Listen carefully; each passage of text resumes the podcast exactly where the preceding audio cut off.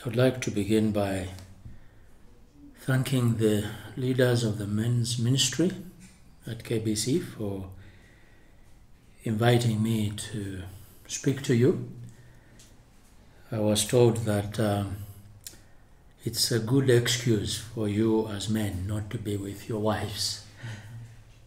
I hope that I won't be encouraging you to stay away from them, but to give you reason to maximize your time with them because it's one of the beautiful things of life, at least for married men.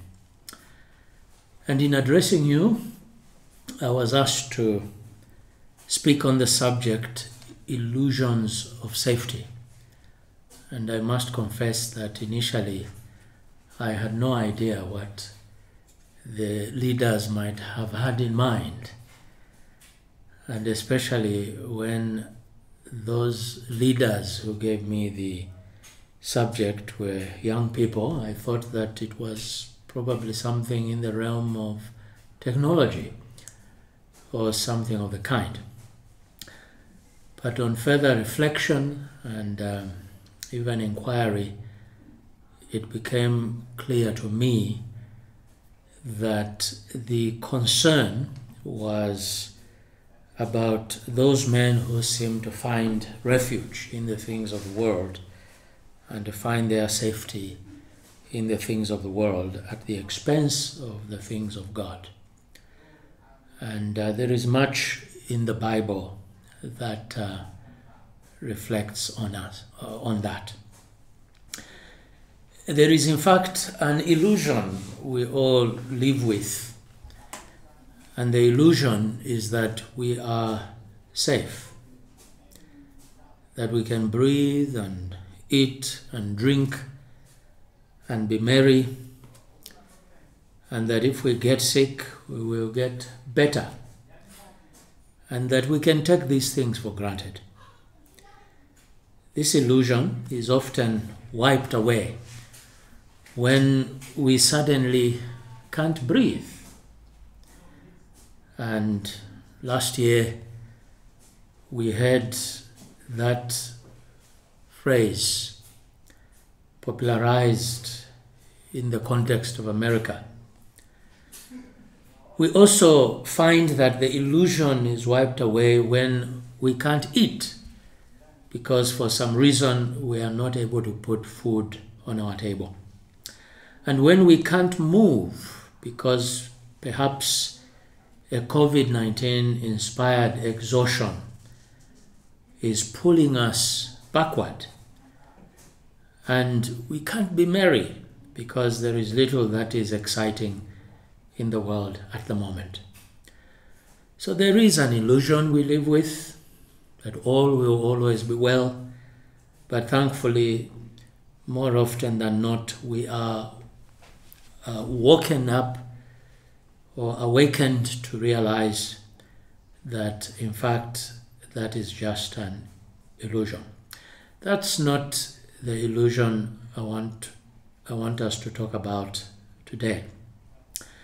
There is an illusion that some men particularly live with, and the illusion is that we can be happy and contented and that we can attain this through the acquisition of an abundance in life, the abundance that life under the sun has to offer. And I want us to think about this particularly from the context provided by the book of Ecclesiastes. If you have taken the time to read and work through that book, you will no doubt have noticed that the author seems to be concerned to answer the questions what is the purpose of life? What is the true way to true happiness? How can we find contentment and meaning, particularly in life under the sun. I wonder what your answer to that question would be.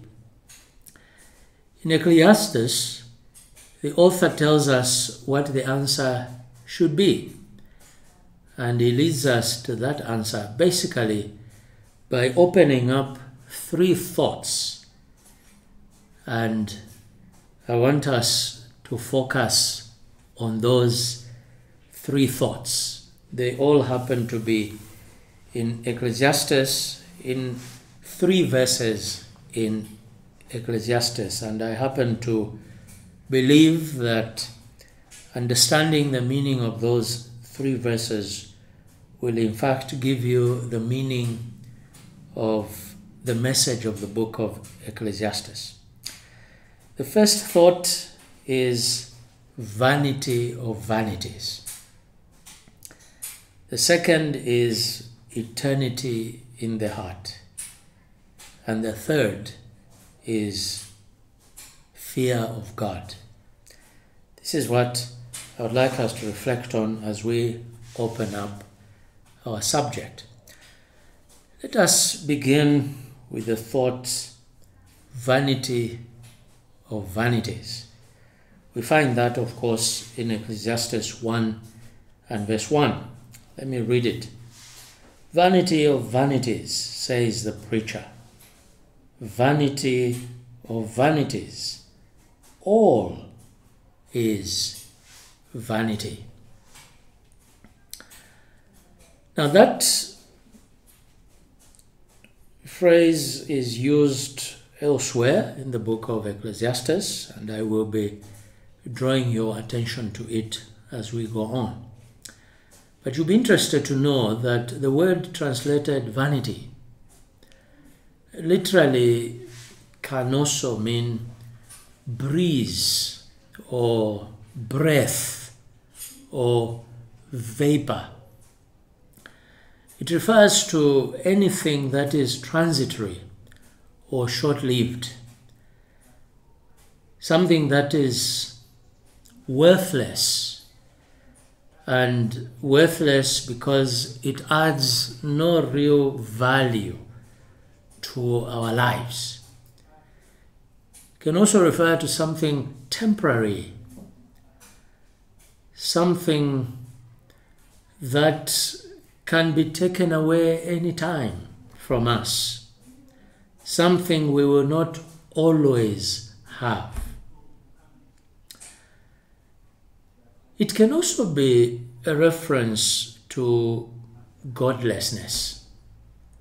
Now we need to add or bring these two idea, ideas, godlessness and, uh, and transitoriness, together. In other words, whatever is vanity can be easily, quickly, and permanently whisked away.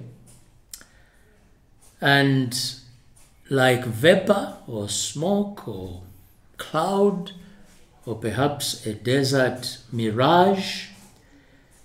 It doesn't stay, it's temporary. And in the world of morality and spirituality, that is also true. When we choose to live a life that is godless or unspiritual, that life won't stick. That life won't stay. It's worthless, and so it will, before long, be quickly taken away. That's the idea of vanity as presented here in Ecclesiastes. You will also notice that there is a little word there in verse 2 of Ecclesiastes 1 used alongside the idea of vanity, and it's the word all. All is vanity. And that word all means every part, or the whole, or everything under the sun. Now, what does that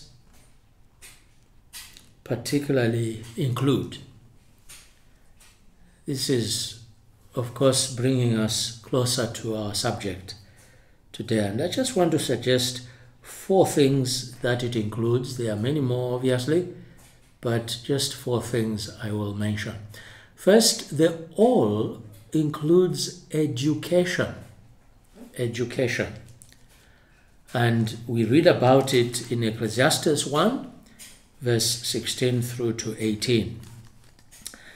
The wise man writes, I communed with my heart, saying, Look, I have attained greatness, and have gained more wisdom than all who were before me in Jerusalem. My heart has understood great wisdom and knowledge, and I set my heart to know wisdom and to know madness and folly. I perceived that this also is grasping for the wind. For in much wisdom is much grief, and he who increases knowledge increases sorrow. Education here is referred to as wisdom.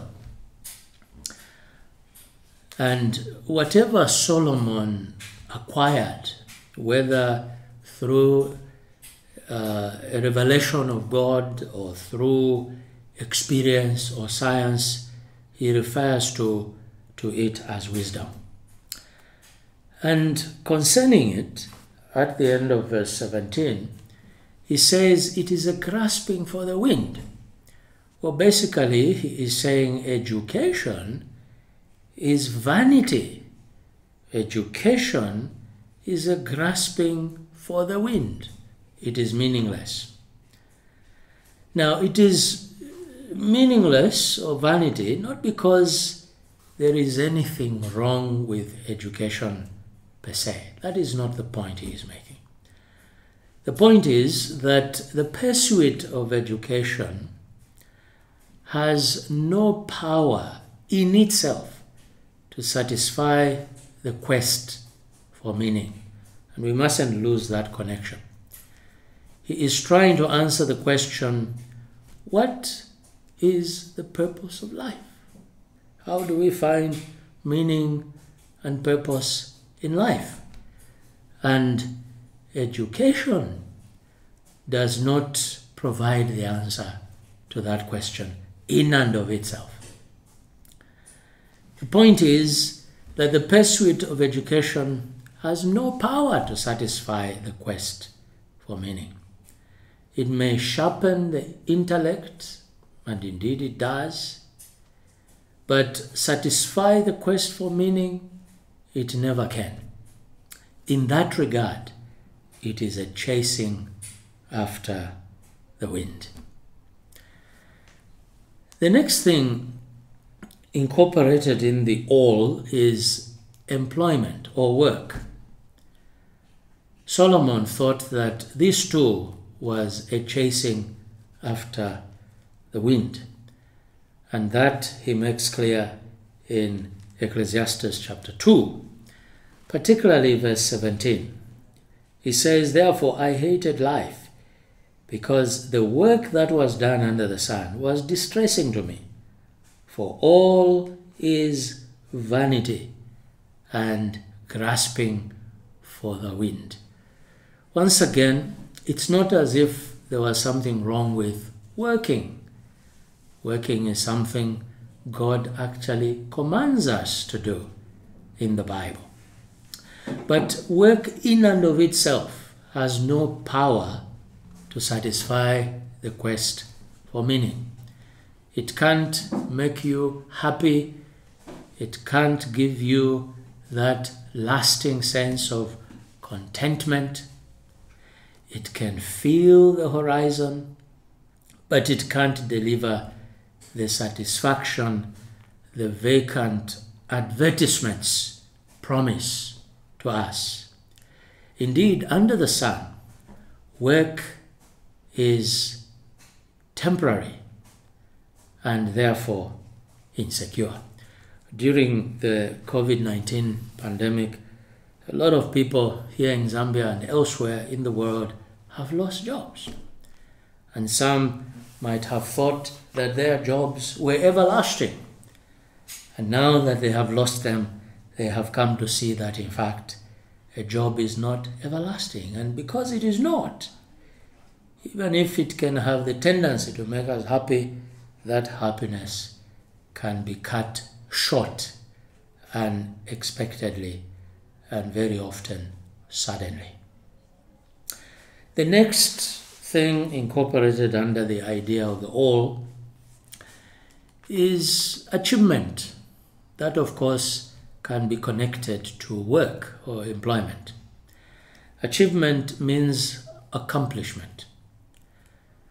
Someone refers to that as being going upwardly mobile in terms of job titles, perks, advancement, and promotion. There are people who live for that. If only they can go up, and if only their perks can go wider and wider, if only they can advance in their jobs, they will be the happiest, they will be the most contented. But Solomon thinks that even that is vanity. In chapter 5 and verse 10, he says, He who loves silver will not be satisfied with silver, nor he who loves abundance with increase. And then he declares, This also is vanity. This also is vanity. So we can achieve much even through our work, make a lot of money, but in Solomon's view, even that is vanity. Again, not because money is evil, not because advancement is evil, not because it is not good, rather that even that cannot deliver the lasting satisfaction and security and peace that we daily seek. Even that is a grasping for the wind. Can you imagine trying to grasp wind? You will always draw a blank. It can't answer the question of meaning. It can't make you eternally happy. A lot of Christians actually find that the more they pursue such advancement, the more they lose in other ways. At the end of the day, you find that you have spent all your spiritual resources trying to finance your journey upwards. And it's not worth it. There's another thing that comes under the all, and that is enjoyment or pleasure, if you like. And Solomon uses various words to refer to pleasure or things that are intended to bring about pleasure. In Ecclesiastes 2 and verse 2, he writes about laughter. I said of laughter, madness, and of mirth. What does it accomplish? Well, Solomon was clear. There is place for laughter, and yet it is not laughter that will bring about lasting contentment. Drink writes about that in chapter 2 and verse 3. Even that will not bring about lasting happiness. A good time. Ecclesiastes 4, uh, 2 and verse 4 through to 9. I made myself great works. I built myself houses and planted myself vineyards. I made myself gardens and orchards, and I planted all kinds of fruit trees in them. I made myself water pools from which to water the growing trees of the grove. I acquired male and female servants, and had servants born in my house. Yes, I had great possessions of herds and flocks, and all who were in Jerusalem before me. I also gathered for myself silver and gold and the special treasures of kings and of the provinces. I acquired male and female singers, the delights of sons of men, and musical instruments of all kinds. He did all of these things, and yet he found that they too were a grasping for the wind. Music didn't bring about lasting meaning or happiness. Fame didn't bring about lasting happiness. And yet, the things we see described here in Ecclesiastes 2, which Solomon sought for, are the kind of things that many of us hanker for. These are the things we seek for. This is the kind of lifestyle we want because this is what we associate with success and, and happiness and pleasure. Yet, as Solomon would put it, I looked on all the works that my hands had done and on the labor in which I had toiled, and indeed all was vanity and grasping for the wind. There was no profit under the sun. And it's not as if there was no place for pleasure in life. There is. And it's not as if you can't enjoy these things of life. You can. But they don't constitute what we may refer to as lasting happiness. They don't define meaning. In any case, the pleasure these things offer, because they are under the sun, cannot last.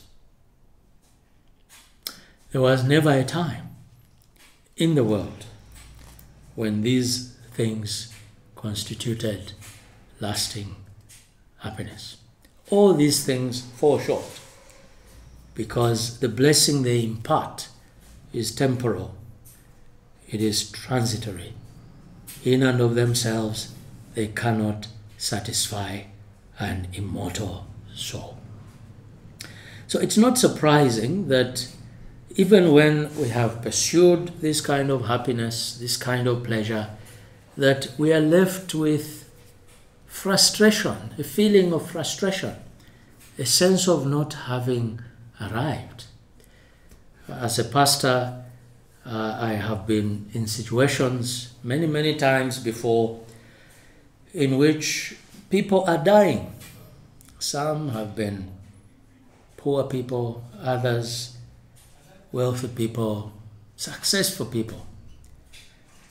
And yet, in that moment, before they have passed on to eternity, many of them have indicated how unsatisfying they have found life when they have uh, used it to pursue the world. But how, in that moment of need, they find that being close to God is what was meaningful, and some have wished that they had been close to God all their life. The promise temporal things make is not lasting. To use the language of our subject, it is an illusion. That brings us to the second thought that uh, Solomon interacts with, and it's the thought of eternity in the heart. Eternity in the heart. We find that expression in Ecclesiastes 3 and verse 11.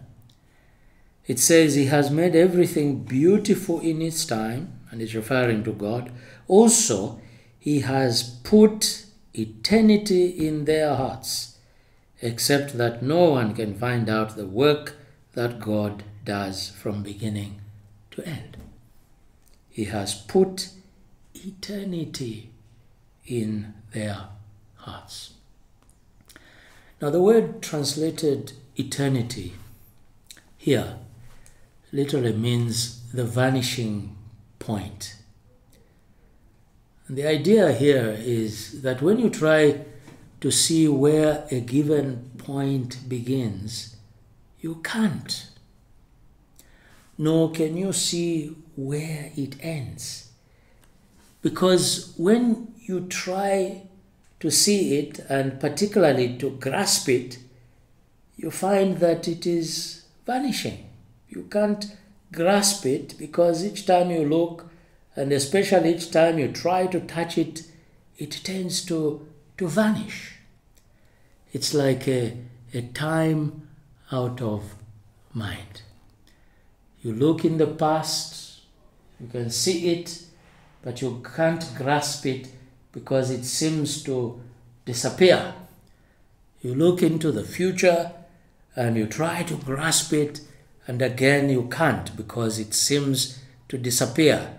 Uh, it keeps moving further and further away. Well, that is just a human way of trying to explain eternity or everlastingness. What Solomon is describing about man, therefore, is that he possesses within himself something that is exalted above the limitations of time, something that lives on and on and on. It is called the soul. It does not end with the dissolution of our bodies in time and Paul, or rather Solomon refers to that in Ecclesiastes 12 and verse 17, or verse 7 rather. We rather have something in us that will outlive the body this side of eternity. On the other hand, God is said to be everlasting. He is from everlasting to everlasting, we read in Psalm 90 and verse 1. So God is eternal. And this eternal God has put something of that eternity in the heart of a man whose body may die, but this eternity, this soul that God puts there, does not die. It is immortal. It lives on and on and on and on. Now, the point is the possession of eternity in the heart gives man the capacity to conceive of, of eternity. Man is able to look beyond the veil of the outward things and to desire to know that which is above and beyond him. He desires to know eternity, to live eternally. Furthermore, he, he has a longing to, to live a life that is unending it is not strange, therefore, for man to constantly ask the question how can I inherit eternal life? How can I see to it that COVID 19 doesn't take my life? How can I see to it that my life is not cut short by illness or old age or an accident? How can I live eternal life? It is a question that results from this deep seated desire to live a life that is truly happy, truly meaningful, truly satisfying, and an ending. Now, this is what brings us to the third thought the fear of God. The eternity that God has put in our hearts cannot be satisfied by the temporal, the abundance that is under the sun.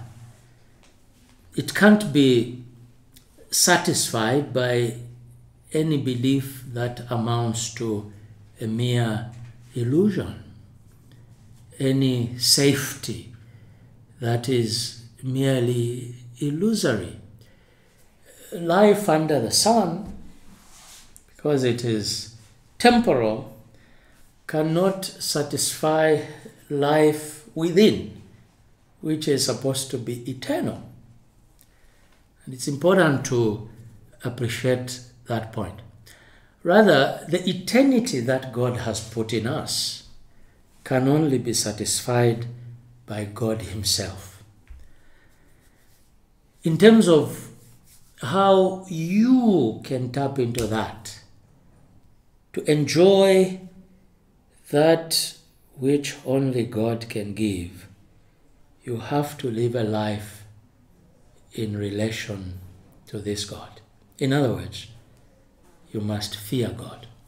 So let's now reflect on this idea of the fear of God, which can bring about this lasting, satisfying life.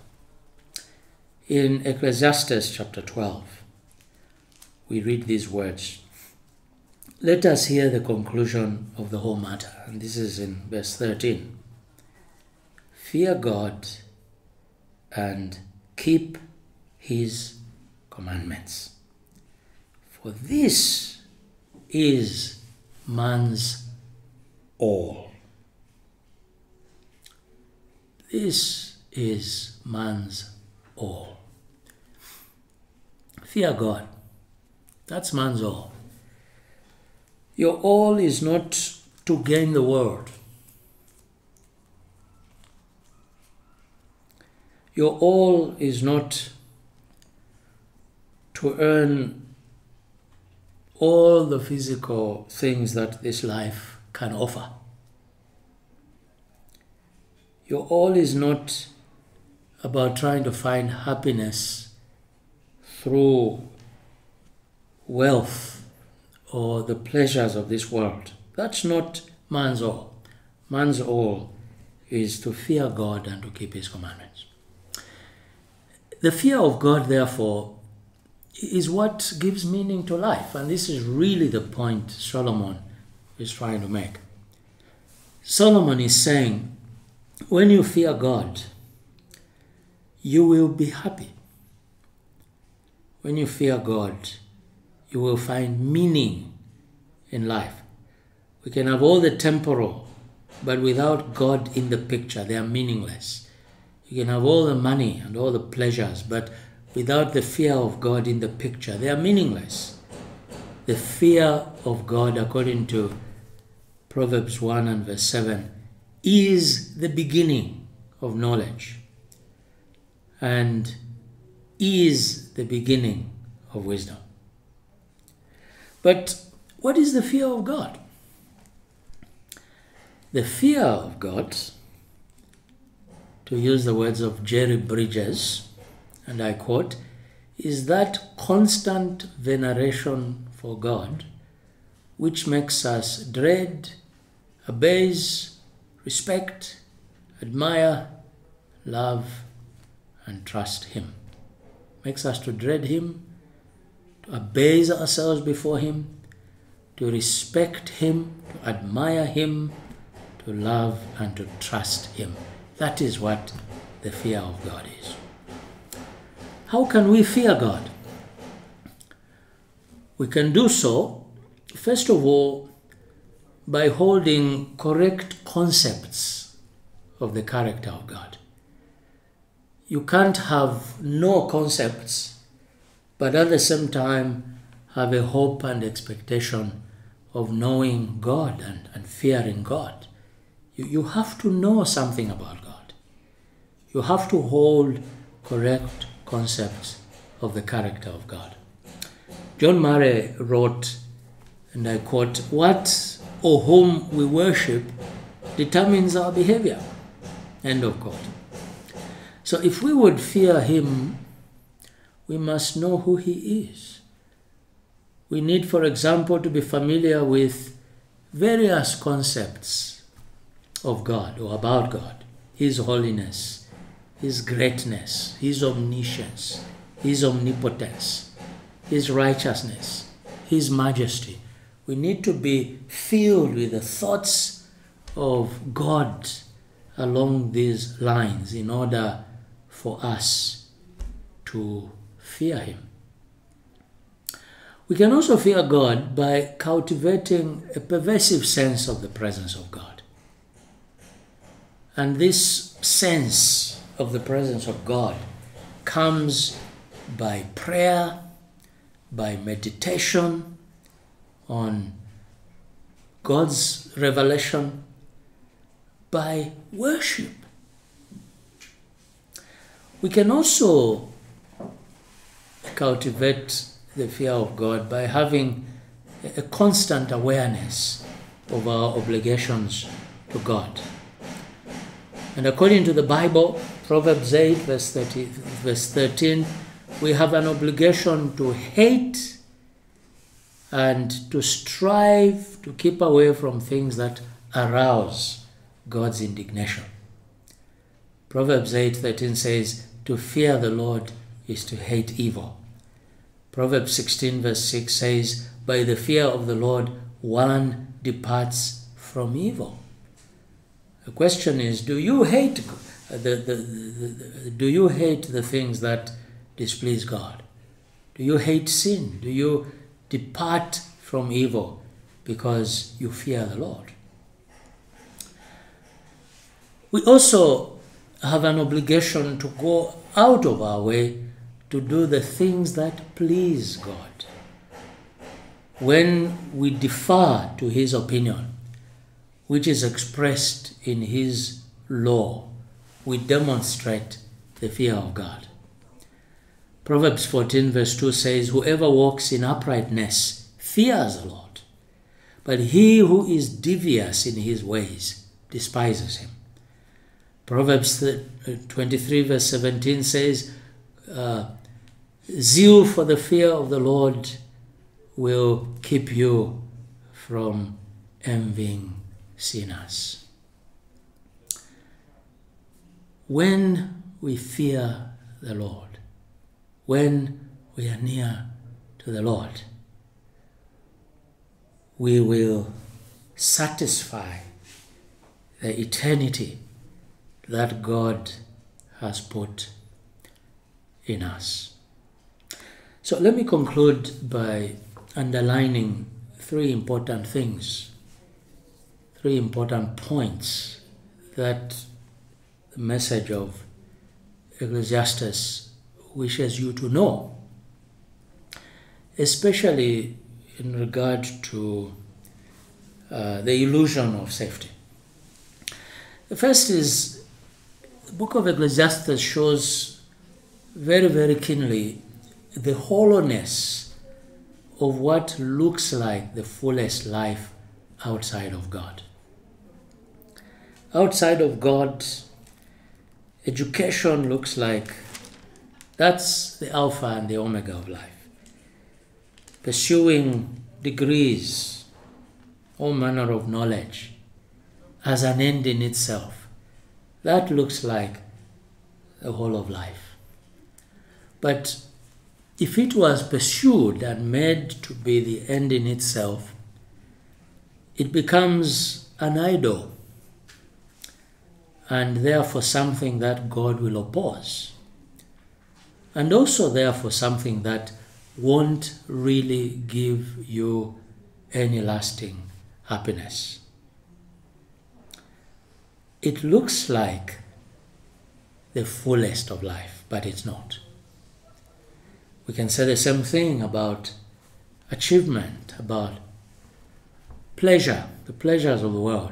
That they look like the fullest of life. but because they are being enjoyed outside God. That appearance is indeed only an appearance. The second thing the message relays is that man is not created to enjoy life outside of God. He created you, body and soul. He created you with a body, and in, in that body, He placed eternity. Only He is eternal, and He has communicated something of that eternity with us. That eternity can only be satisfied by God. When you choose to live a life outside of God, when you choose to pursue education, work, wealth, pleasure outside of God, you won't find the happiness you seek. You won't find the satisfaction you seek. You will find life a frustration. You will find that you are only grasping for the wind. In fact, you will find that in ways that are more important than the things you pursue, you are becoming poorer. What did Jesus say? A man who seeks to gain the world but loses his own soul is not achieving anything, which is what some of you may be doing. There's nothing wrong with education itself, nothing wrong with the work that you do in itself. There's nothing wrong with wealth or pleasure. What is wrong is that they are being pursued outside God. God has been booted out of your life. Church life and participation has been booted out of your life. And these things you pursue have become the Alpha and Omega of life. Well, Solomon guarantees that you won't find happiness in life when you pursue it that way. And the reason is that you are not meant to enjoy life outside of God. Thirdly and finally, and to the point, the book shows that when we know God through the Lord Jesus Christ, and you can't know God outside of Christ because the, the God who created the world and who sustained the world is the God and Father of the Lord Jesus Christ. For you to know this God, you must know Jesus Christ. And for you to really enjoy life, you need to have a relationship with this God through the Lord Jesus Christ. This is not illusory. Life with God is the big deal, is the real deal. That is what you must know. That is what you must pursue. That is what would lead to meaning and purpose in life. This is the whole duty of man. Or putting it differently, this is what makes a man a whole man, a perfect man, a fulfilled man, a man who has found meaning and purpose in life. If you would be whole, therefore, and this is my challenge to you, fear God and obey His commandments.